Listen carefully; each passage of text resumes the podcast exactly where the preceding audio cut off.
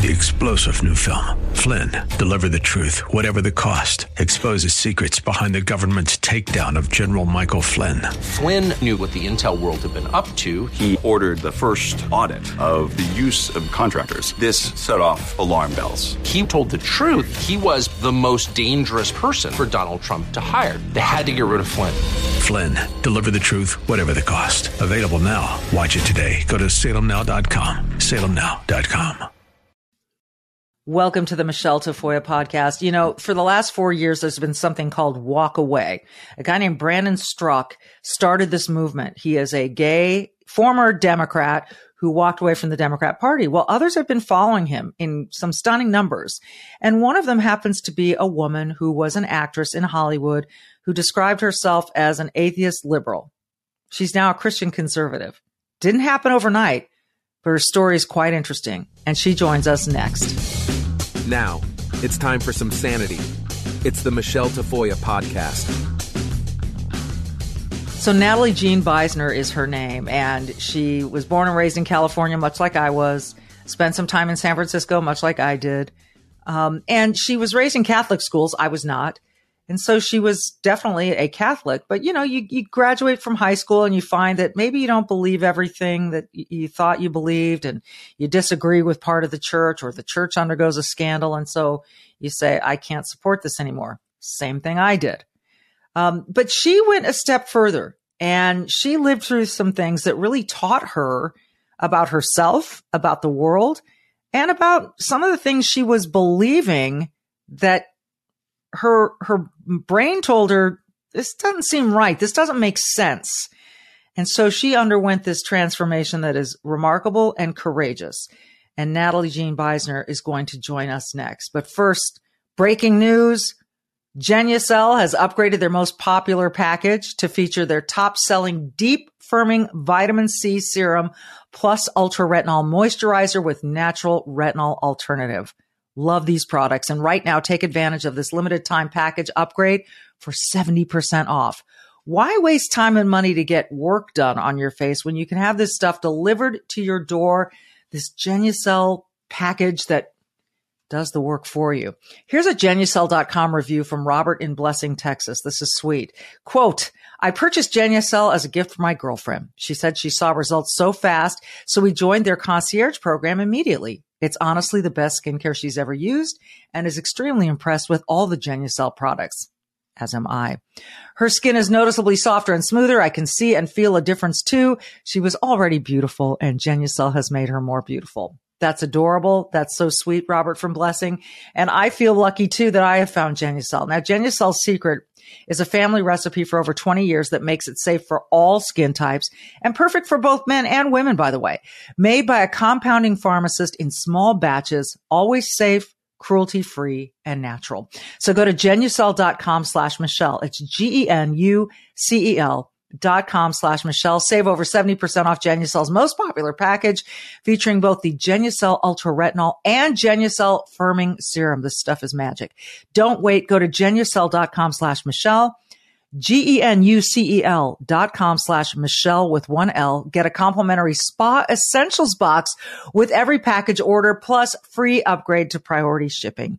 G-E-N-U-C-E-L dot com slash Michelle with one L. Genucel dot com slash M I C H E L E. Natalie, welcome to the Michelle Tafoya podcast. I'm glad to have you. Is it fair to say that you were a liberal atheist at one point? It is. Okay. yes. How did you come to that place? Um, well, I my parents have always been Republican, but we weren't really a political family at all. And I was raised Catholic, uh, went to Catholic school, completed all the sacraments up to confirmation.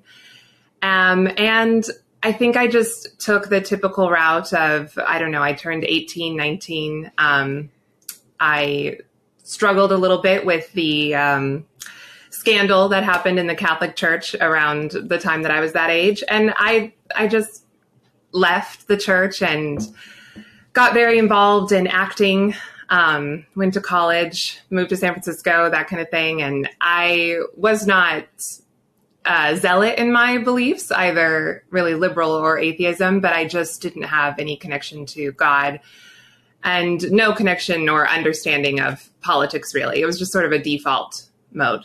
Right, right. It's a, a, quite frankly, having grown up in California myself and been mm-hmm. raised Catholic, I I think our paths were somewhat similar in that in that first part of our lives, and and that's the time in your life when you do get to try on different things and you know see how they feel.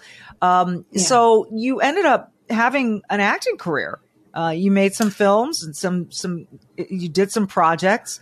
Um, how how was your life going before COVID hit?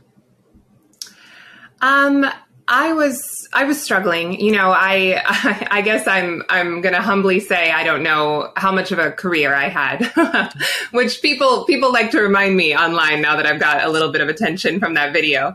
Uh, you know, I had I had a lot of training. I think I had some talent, but it's a hard hard industry, and I left acting around 2017 2018 um, for many reasons. Uh, one of the reasons was, even though I was still very liberal at the time, um, I saw the push for racial diversity above everything else. Mm-hmm. And I struggled with that, even though I agree with it, um, or I agreed with it at the time. Right. And, uh, but it was just clear that there was not a lot of room for voices like mine and um, it was not the main reason I left, but it was one. And then I just, you know, my my goals changed. I realized that when you're pursuing acting, you know, it's kind of interesting. Auditioning is your job, yeah. and booking is your, uh, you know, your vacation kind of. So you have to be okay with going in nine to five, sometimes late at night too, any any time, day or night, and auditioning over and over and over for strangers, and that is your job. So. I had left acting in 2017, 2018 um, at least professionally. I still do it sometimes when I'm asked. And I was struggling. I was struggling in Los Angeles. Um, I wasn't happy. And um, I was very lost. And, and COVID hit at a, an interesting time for me. And I think one of the reasons I had such a strong reaction to it was how my life was going at the time. So yeah. That's really interesting. I, will I'll go back just a year prior to that, 2016. You made a point of in your walk away video uh, part of this walkaway campaign, you mentioned that in 2016 you had to drive a long way to vote for Hillary Clinton, but you really wanted to vote for Hillary Clinton. And yes. so you were registered not where you lived, right? No, no. Even though I had been in Los Angeles, I think I mentioned in the video, at least for two years at that point. But that shows you how it, uh, you know, in, interested I was in politics. Not very, not not very interested to get registered in the right county. Um, but I got swept up in this whole I'm with her thing and um, really bought into the the what I later found out much much later 2020 uh, to be lies about Donald Trump. Um, and so I felt like I was doing my part by going just to vote for her. Didn't know anything else on the ballot. Didn't touch anything else on the How ballot. How far did you drive to make that vote? How well, it was from LA to Orange County. So it was, okay. you know, at least 40, 50 miles each way. yeah. Which in LA, by the way, means it, it, could be 90 minutes each direction. I mean, yes. it's, you know, so people who know, who know. Um, yeah. So you voted for Hillary and she lost to Donald Trump. And you admit that, like so many people, many of whom I know personally, just decided Donald Trump was like, you know, just the most hated figure in for 50% yes. of America and you were among yeah. them. And so, yeah. um, how did that manifest itself in your life? What, what did that look like? Um, you know, I was in I was in Hollywood working on a play the night that uh, the election um, happened, and uh, there were many many tears and and things. Um, but again, you know, I wasn't. I didn't really do anything. I didn't, you know, take to the streets or anything. I just I saw this stuff on my Facebook feed. I was active on Facebook at the time. All my friends were liberal. Everything on my Facebook was liberal. And I heard what the media wanted me to hear, you know, mm-hmm. and I just, it didn't consume my life. Um, but I, like many Americans, I think, even still, I just kind of peripherally knew about him and knew that I shouldn't like him. And I got the exact right sound bites that they wanted me to get and clips cut perfectly so that they wanted me to get. And I couldn't, I, like I mentioned in the video, I couldn't tell you why exactly I hated him, but I had the, general vague things of the sexism and the racism and this and that, but I couldn't give you specifics. And um, you know, it's interesting to think about because I I've always been an, I think I'm an intelligent person. I've always been sort of a critical thinker, but that seemed to shut off with politics and anything else going on. And I think a lot of, of, yes, it does for a lot of people. I think a lot of people are like that. Yeah. Yeah. Well, you know, people have called politics a sport, and I'm a former sports reporter. And what I can tell mm-hmm. you is that there is a fervor and a fandom that is associated with politics that's very similar to walking into, you know, to a, a stadium um, SoFi Stadium in LA and watching the Rams play for a Super Bowl, and it, that that yeah. that pandemonium is, yes. I would say, it's very similar. You're cheering for a team, yeah. so you were on this team, and and you know you weren't alone. You were not alone. No. But 2020 was pivotal because of the shutdown. So uh, mm-hmm. for you, eh, for a lot of people, but you tell mm-hmm. the story in a really interesting way. Um, so they start shutting down and California was one of the worst. I mean, I had friends, my family's still there telling me, but you know, you can't go to the beach. And I'm thinking, you can't go to the beach? Like, uh, you, there, there's fresh air. You can social distance all you want. You can't go to the beach? Yeah. I mean, this to me was crazy, right? Mm-hmm. So what were, what were you experiencing? Um, you know, at first I was totally on board um, because it, uh, it was an unprecedented situation.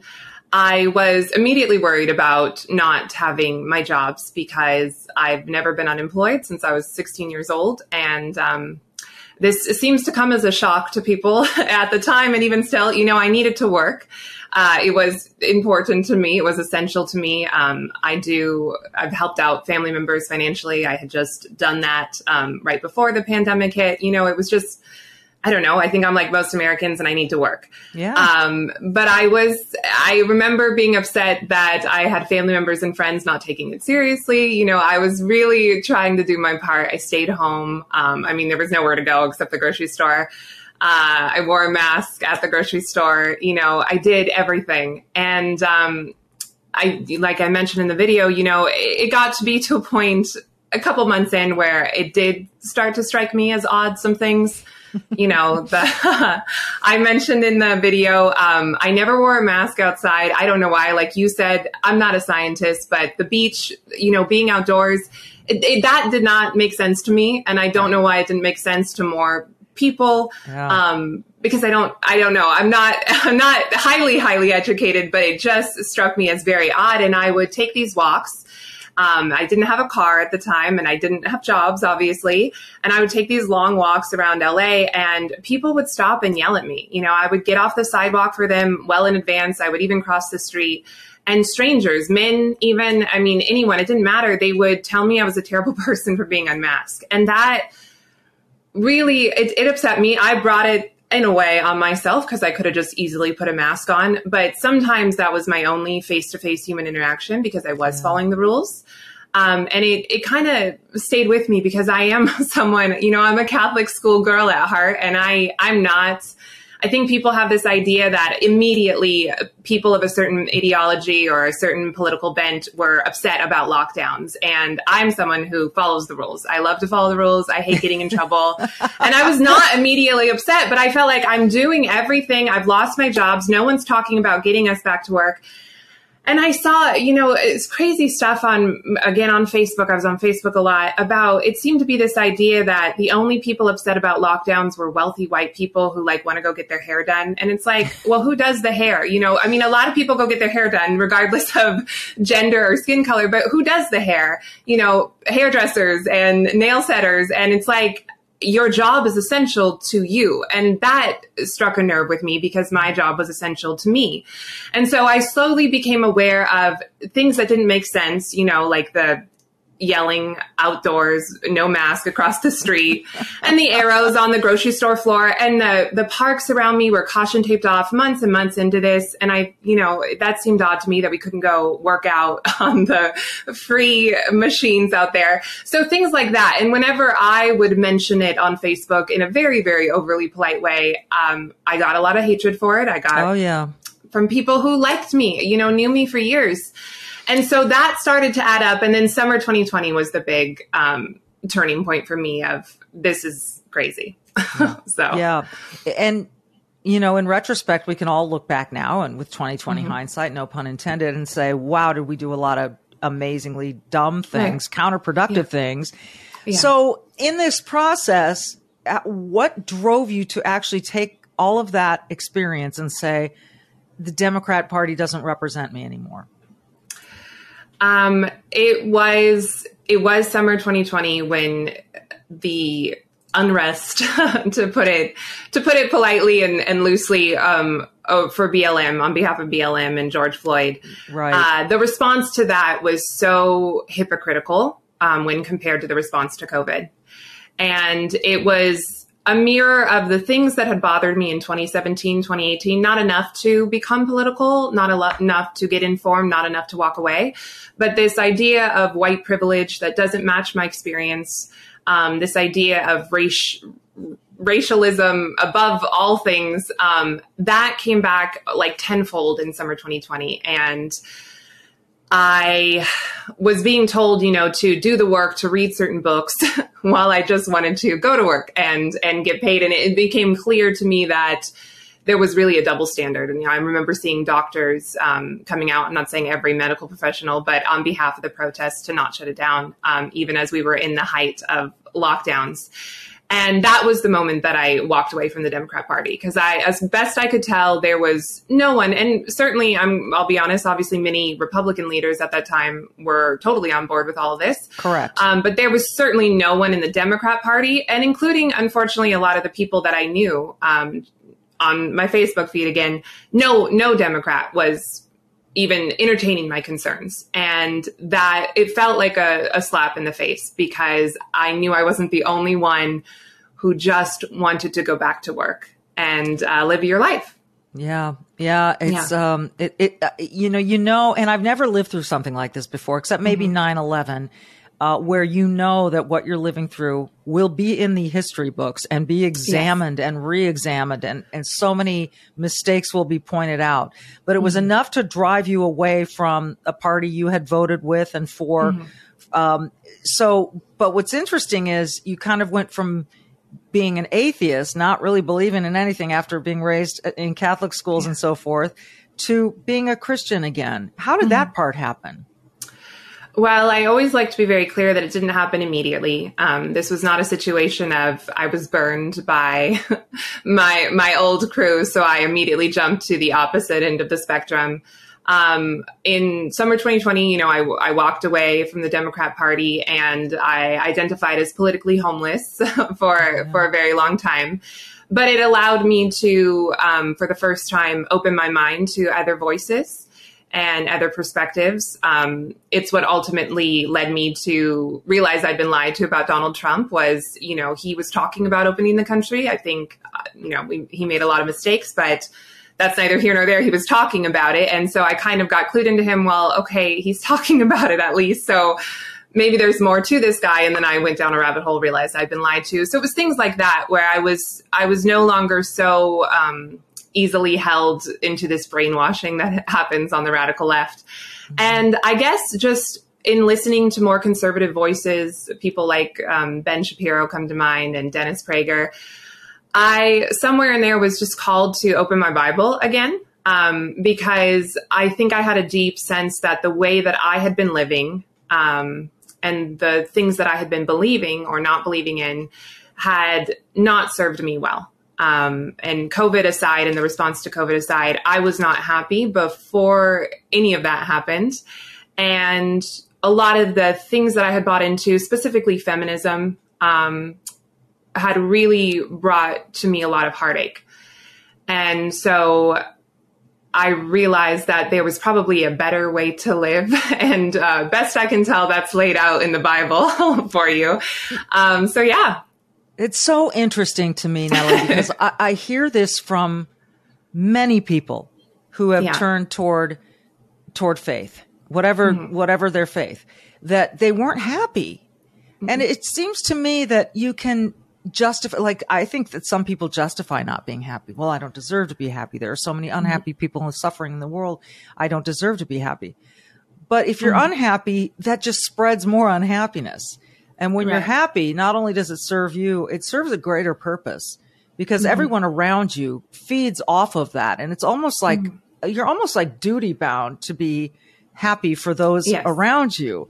Yes. Um, and I know that's a big Dennis Prager philosophy as well. In fact, I, I'm a big fan of his as well. And Mm-hmm. when I sign off every day from this podcast, I say do good because he once told me do good in order to counter all the awful stuff that's out there. All you can do is do good, you know, smile at people, um, tip your waiter, whatever it is, just little tiny pieces of doing good can help. So it really interests me that y- you have found that you know, happiness is a, it's a big key to life, uh, and it, it's not just for you; it's for everyone around you.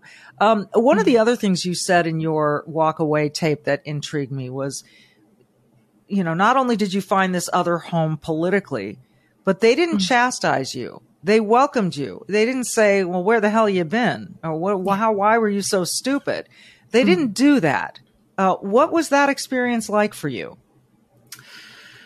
Um, yeah, I I have found for the most part. I mean, of course, I've gotten a little bit of attention since the video, so there's been different responses. But uh, prior to that, it's and even still, it's been mostly nothing but but welcoming. And I I and there's a vindictiveness from the left, you know, Sure. um, for having left. There's a lot of palpable hatred, um, and I do believe from my experience and from many that it seems to me that libertarians, conservatives, any even maybe centrists, perhaps it's sort of like this big tent. I don't want to say party, but ideology um, that is far more welcoming because I see so many people.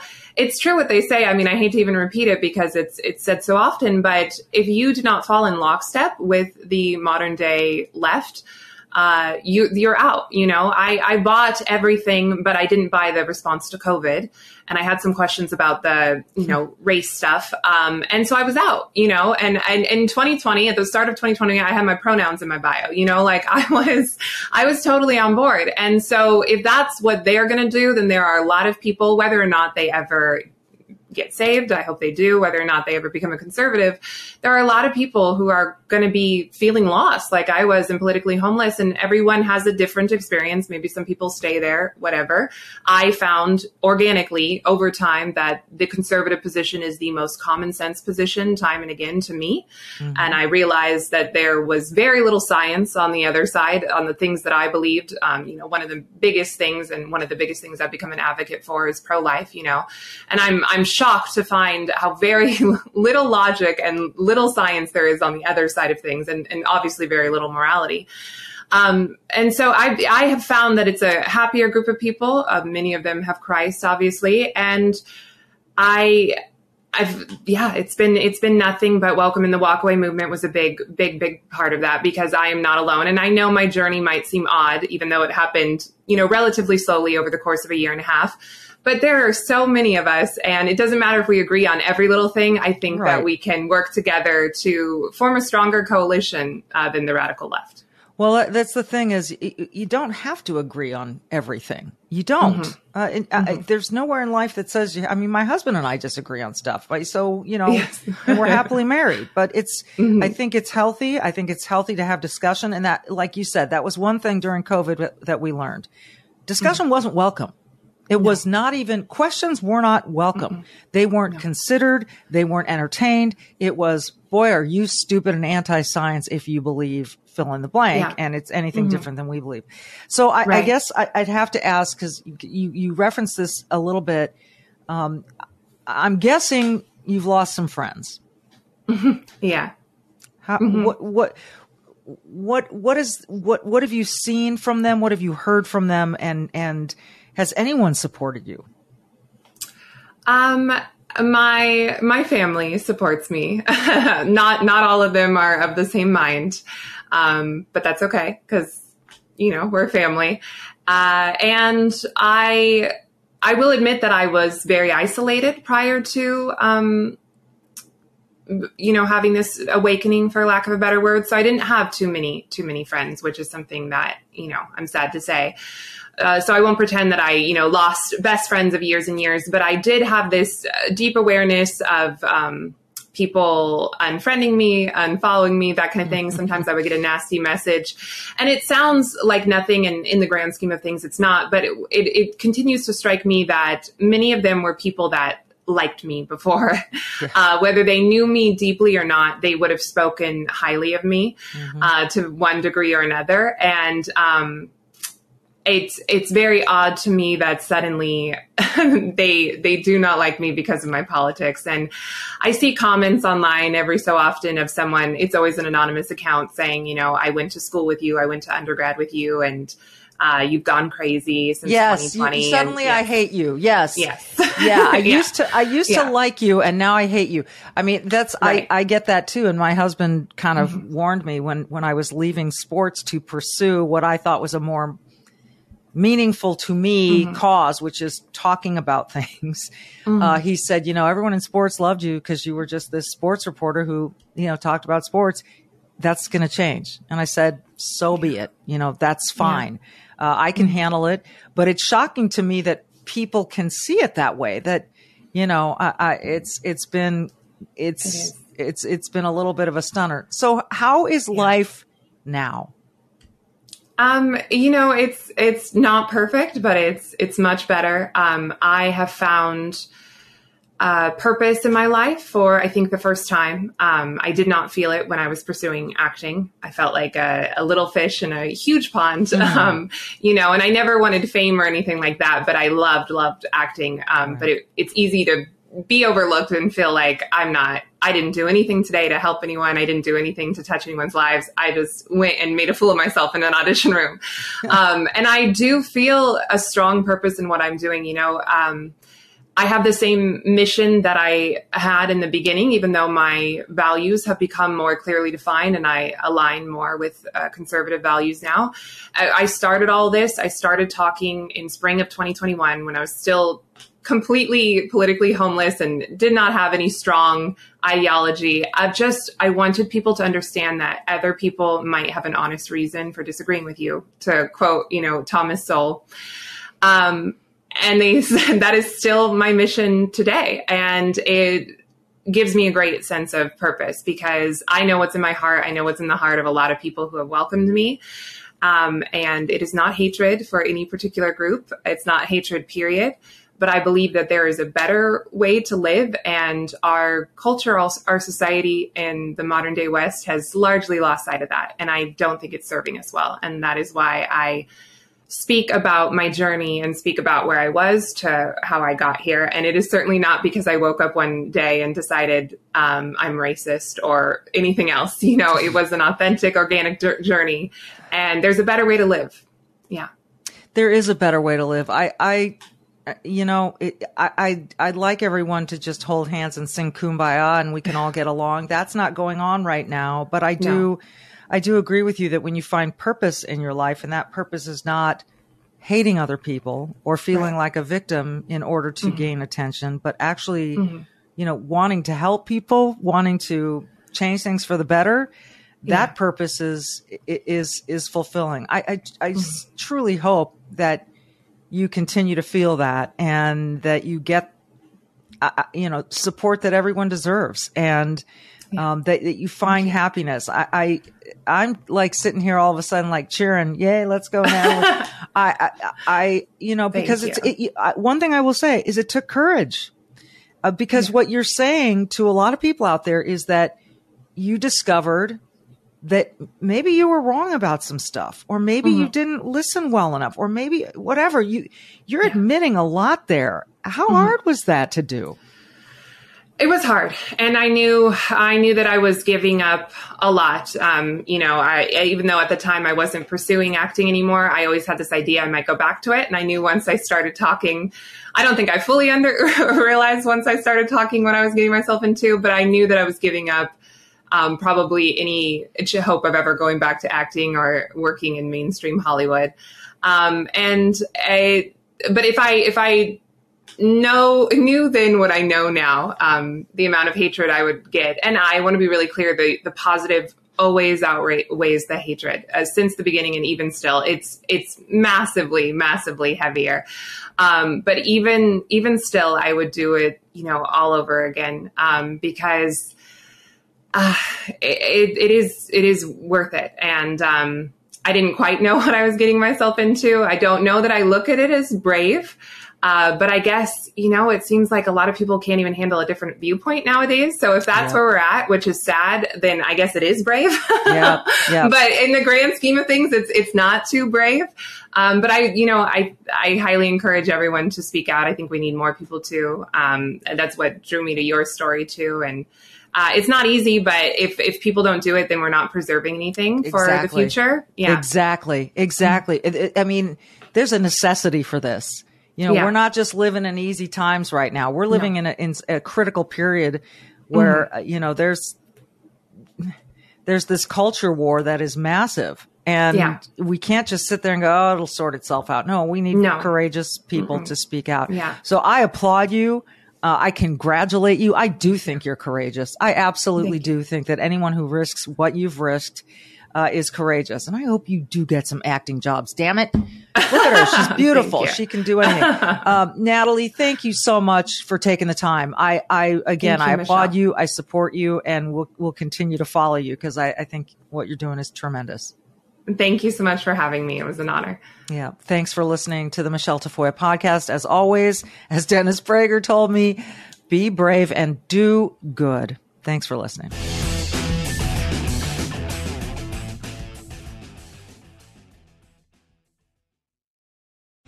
Three star general Michael J. Flynn, head of the Pentagon Intelligence Agency, knew all the government's dirty secrets. He was one of the most respected generals in the military. Flynn knew what the intel world had been up to, he understood its funding. He ordered the first audit of the use of contractors. This set off alarm bells.